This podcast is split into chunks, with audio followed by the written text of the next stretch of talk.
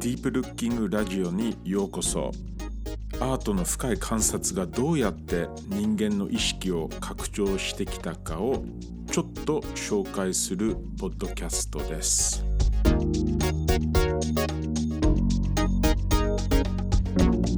ディープルッキング想像力をよみがえらせる深い観察のガイド著者のロジャー・マクドナルドです。洞窟壁画、えー、と幻覚。このトピックはディープルッキングの本の中でも実は参照しています、えー、人間のこう意識の変性の問題と非常に実は近いことなんですね、えー、そもそもなぜ人間はイメージを描き始めたのか、まあ、つまりそのアートという表現方法がどこからどうやっていつ生まれたのか、まあ、これはいまだに美学とか美術史考古学の中では大きいその、まあ、一つのミステリーですね。一つのロマンとしてあると思いますが今日の話はえー、そのような質問に対して非常に強い説を発表した2002年のある文献を主に紹介しながらこの、まあ、洞窟壁画の、まあ、誕生ですねについて、えー、考えてみたいと思うんですね。でこの2002年の文献というのは南アフリカの考古学者そしてまあ洞窟壁画の研究者でもあるデイビッド・ルイス・ウィリアムズ博士ですねが書いた「The Mind in the Cave」えー、日本語訳は「洞窟の中の心」というタイトルで2012年講談社から、えー、出版されています。でルイス・ウィリアムズ博士はですね非常に、えー、まあ、私もこの本を初めて読んだ時にもうピンときたようなもので、えー、まあ長い美術史の研究の中で本当もう待ってましたみたいな、え、衝撃で読みました、えー、ルイス・ウィリアムズの理論説というのはですね非常にその幅広く人間の想像力、え儀式心、えー編成の意識ですねそしてそのイメージ作りイメージメイキングを全部その、えー、横断して考えていくんですね。えー、物語の始まりは南アフリカで発見されている多くの壁画なんですね。でこれはまあヨーロッパの壁画が一番まあねラスコーとか、ショヴェットとか有名なものがありますが南アフリカの洞窟壁画壁画も実は非常に独特で、非常に特徴的なのは、たった200年前まで実は南アフリカの洞窟壁画は描かれていたとその生きてる文化として、えー、連綿と続いてきたと比較的その近代に近い時代までえー、書かれていた。でこれは主にルイス・ウィリアム先生は、えー、山族、まあ、いわゆるそのブッシュメンとも呼ばれますけどこの山族の研究をしてるんですね。えー、ルイス・ウィリアム先生の本が出るまでは、まあ、洞窟壁画はあの主に日常生活を描いている、まあ、ドキュメントのようなものだったんではないかっていうのが、まあ、王道説、えー、だったみたいですね。しかしウィリアムズ先生はですね、え壁画をまあより、えー、細かく分析し始めてなんかそれ以上の説明が必要だと感じるんですね。で特に彼は、えー、人と動物の融合されたイメージにと、えー、ま、に、まあ、着目するんですね。えー、特にその南アフリカではあイーランドって呼ばれる、まあ、一種のその鹿のようなあ昔からある動物がいるんですけど人間とこのイーランド、えー、が融合してるあるいはその人間の体イーランドの足えー、この人物の周りにはその毛毛で覆われてる、まあ、こういうその比較的細かい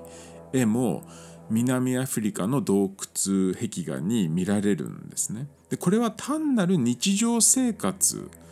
の絵なのかというとこから始まるんですね。えー、しかし今現在山賊はもう壁画を描かなくなってるんですね。約200年前までしか描いてなくてもうその伝統は生きてないと。エビデンスはもうないのかっていうことで、え、思われてるんですけどウィリアムズ先生はですねなんと19世紀の終わりにあるドイツ人の研究者ウィルヘルム・ブレイクっていう研究者が残した膨大なアーカイブそしてメモこの山賊のインタビューの、まあ、メモが残ってる、まあ、この発見を、えー、もう一回ウィリアム先生は見始めてですねこれがまあその鍵になるアーカイブになっていくんですね約1万2000えー、ページぐらいに及ぶドキュメントがこのウィルヘルム・ブレイクが残しているそうなんですね。でそこの研究から新たな説が生まれるんですね。でこの説はまあ一言で言いますと、まあ、魂の世界説 The Spirit World Aspect Theory って言ってもいいと思うんですけどえー、つまり山賊の何らかの精神世界の役割が重要だった、まあ、精神世界あるいはもっと、え、ズバリ言っちゃうと宗教的と言ってもいいと思うんですね。でこの山賊は、まあ、非常に高度なシャーマニズムの世界観あるいは宗教観を持っているんですねいまだに。えー、つまり変性意識状態でえー、もう一つの世界、まあ、あの世に行ったり来たりする、まあ、こういうその強いシャーマニスティックなプラクティス実践がある。その中でトランス状態に陥る。トランス状態を作り上げる。ということは非常に重要なポイントになってくるんですね。この、えー、変性意識状態やトランス状態とウィリアム先生が洞窟で見る壁画のイメージの関係について、まあ、この本が2002年にまあ出されるんですね。でひらめきはですねある、えー、壁画の中で、まあ、彼があよく見つめていたイメージでえー、この動物と人間の融合した、まあ、あるイメージが残っているんですね。でここではそのさっきから出てるイーランド、まあ、一種のこう鹿みたいな動物と人間が、えーまあ、ちょっとこう融合したような不思議なイメージがあるそうなんですね。毛で覆われていて足を組んでいてさらになんか死んでいるような瞬間あるいはプロセスにも見えるんですね。えー、その人間のような部分もあり動物動物であるような部分もあり、えー、なんかその動物も人間も、えー、死に死の瞬間を描いてるのではないかあるいはそのプロセスのようなものにが起きてるのではないかとウィリアム先生は、ま、推測し始めるんですね。でウィリアム先生の解釈は死というものを、まあ、本当のフィジカルなデス死だけではなくて実は一種の精神的変化あるいはトランスを表す死あるいは絵ではないかということを、えー、思うんですね。えつまりこの一枚の絵は山賊が、えシャーマニズムの儀式の中で経験していた幻覚 hallucinations、まあ、このようなものを実は、えー、壁画の上に描いていたではないか。彼らの幻覚体験を可視化しているのではないか、え石に残そうとしているのではないかという説なんですね。で、えー、そこからウィリアム先生はヨーロッパの、えーまあ、3万4万年前の壁画も研究し始めて比較し始めるんですね。他の壁画と比較すると多くの共通点も見えてくる特にこの人間と動物の融合されたイメージ、まあ、これが多く見られるのではないかと、えー、思うんですね。で特にこの人間の人間と動物が融合するようなそのまあ具象性がまだ残ってる絵だけではなくて実は最も興味深い共通点は幾何学模様ではないかというんですね。えつまり、えー、抽象的なパターンドットであったりあのスパイラル状の模様であったり線であったりそしてこのようなあの共通する模様が南アフリカの洞窟そしてヨーロッパの洞窟で起きてるこれは明らかにこの模様を描いた人たちの脳の状態に注目したらどうかという説なんですね。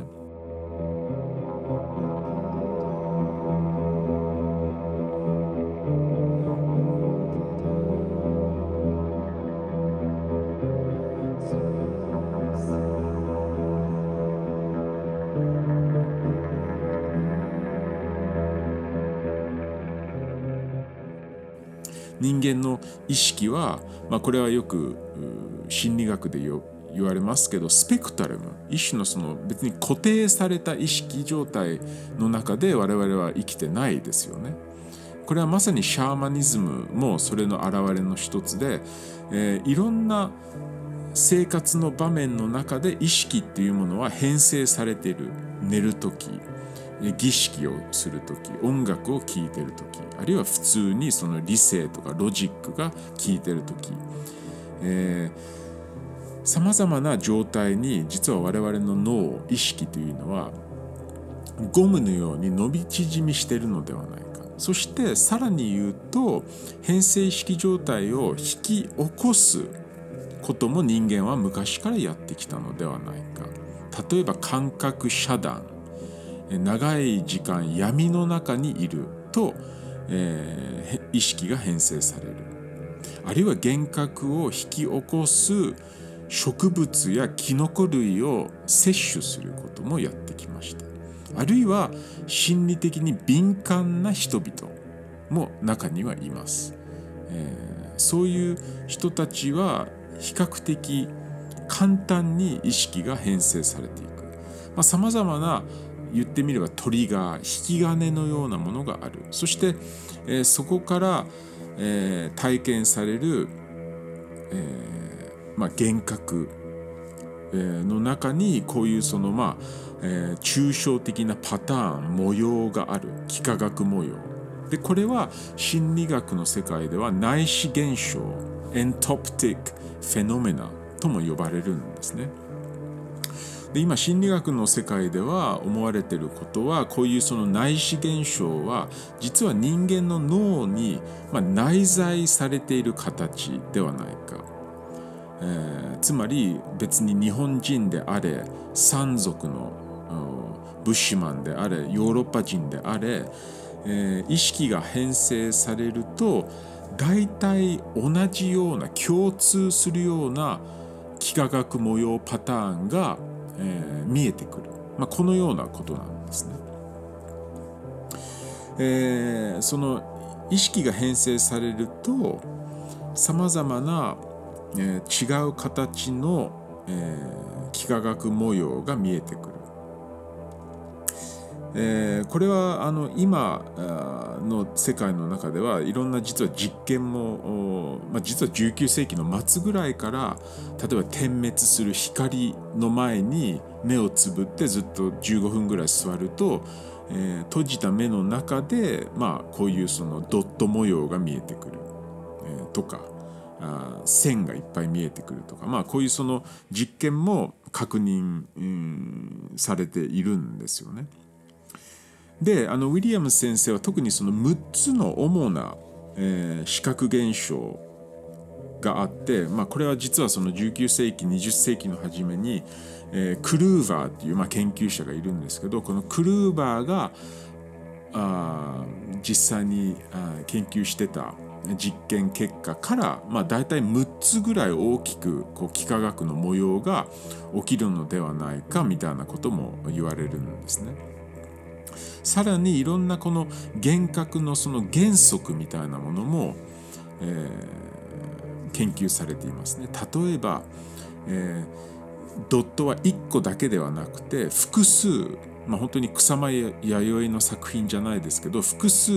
同時に見る、まあ、これは例えばそのレプリケーション複製される、えー、っていう原則があったり断片化、えー、一つのパターンが別のそのパーツにこう、えーまあ、変形されていくとかね統合とか重ね合わせて見えるとか、えーまあ、回転するとかさまざ、まなこういうその原則みたいなものも研究者の中では、えー、指摘されています。そしてウィリアム先生の研究では、えーまあ、この洞窟壁画を描いた人たちも、えー、何らかの形で意識を編成する、まあ、儀式であったり何かを摂取するであったり。そしてその、えー、内視現象を見てでその見る過程の中でも、えー、プロセスがあったのではないかと推測するんですね。例えば第一段階では目を開いた状態あるいは目を閉じた状態で、えー、内視現象を非常に鮮明に、えー、見る、まあ、つまり幻覚を見るということですね。でこれはまああんまり制御することができないと言われていて、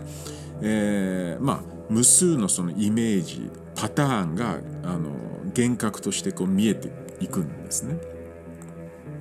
画像のこう変化率も非常にこう場合によってはあの早いとも言われてますね。で2段階に行くとですねこのまあ第1段階で見ていた相当その制御をコントロールできないような幻覚を画像に意味をあるいは理解しようとする段階があるのではないかっていうことですね。でこの理解するプロセスの中には象徴的な形に案ずる、えー、いう段階もあるのではないかつまり我々の脳を脳がこのまあ比較的カオティックな幾何学模様から、えー、脳の中に保存されたデータベース経験のデータベースから何かフィットしないのか認識されるようにつまり読まれるように、例えばそのドットは何かに見える線とかスパイラル状のものは何かに見える、まあ、そういうその、えー、解釈読みみたいなこうあのステージが、まあ、第2段階にあるのではないかということですね。そして第3段階では、えー、まあさらにこの人間の経験にフィットするために、えー、鮮やかにその、えー、イメージがまあ増加していく。そして、えー、まあその幾何学模様は残るんですけど背景として残るんだけど徐々にそういう抽象的な模様が、まあ、動物に見えてくる、えー、人間の形に見えてくる。ある世界の中で経験する行為とか風景にマッピングされてそういうイメージが浮かんでくる。イメージが、えー、壁画の表面に描かれていく、えー、必ずしもこれが123綺麗なこうシークエンスとしてねあの起こるんではないとウィリアム先生もあの強く強調しますけど、えー、このような多分何段階を通じて、えー、内視現象の比較的カオス状態に近いような、えー、抽象模様が徐々に徐々に、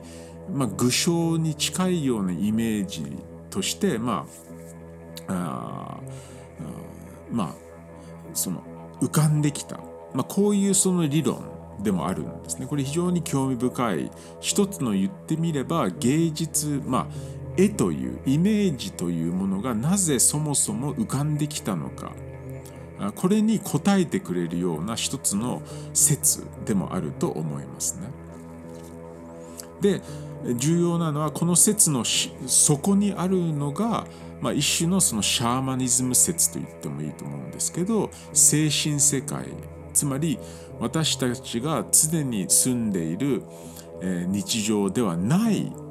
別のリアリティ別の次元と言ってもいいかもしれませんけどそういう、え次元体験を変性意識状態の中でする。そしてそれをえ、我々が住んでいる生活圏に戻ってくる。そしてその戻った状態で思い出す。思い出した形とか、え、象徴的なイメージを、え、思い出すために壁に描く、まあ、このような大きな、えー、説でもあるんですね。これ非常にやっぱりその興味深いと思いますし、まあ、ディープルッキング的にもこのまあいかに芸術の底には人間の意識の変性体験があったと。まあ、これをあのデビッド・リース・ウィリアム先生のその、まあ、洞窟壁画論、えー、を考えますといかに実はイメージというのは不安定でありまあ、流動的であるって言ってもいいと思うんですね。あの決してその人間の脳の中に固まった完全に出来上がったものとしてイメージがいきなりこう誕生したっていう説ではなくて非常に不安定幻覚体験変性意識状態体験からあ生まれたのではないか。そしてあの私はちょっと最後にねあのいつも思うのはえー、我々が美術館と呼ぶような空間がいかにこの不安定で流動的な、えー、イメージ体験から実は遠い空間になっているのかっていうことが非常に興味深いですね。つまり近代の美術館というとこは非常に物事を分類したがる、えー、オーダー秩序にはめたがる規律があってそしてそこに保存がある、まあ、特別なその非常にこうエネルギー、が多分近代的なミュージアム美術館っていう空間にあると思うんですけど、えー、いかに21世紀について美術館あるいはアートスペースは少しでも、えー、深い洞窟で起きたような体験に戻すことができるのか。まあ、私はそのそういう体験の可能性にも開かれていくべきだと強くずっと思ってるもんなんですけど。あつまり美術館では同時に無数のものを体験、えー、できるのか観客の意味にも大きくあのこれはあ変化が求められますよね。えー、綺麗に例えばその何かを学ぶ美術館でこう理性だけで何かを、えー、学ぶのではなくもしかしたら違うエネルギー、えー、肉体感覚。意識のある程度の変性。こういうリスクも伴うようなアートスペースや美術館がこれからの危機的な時代21世紀において非常に重要なのではないか、えー、迷子になる感覚身を任すような一種のこうサレンダーできるような美術館がこれからの時代非常に実は重要ではないかと思って今日はルイス・ウィリアム先生の洞窟壁画論を主に考えてみました。良いディープルッキングをロジャーでした。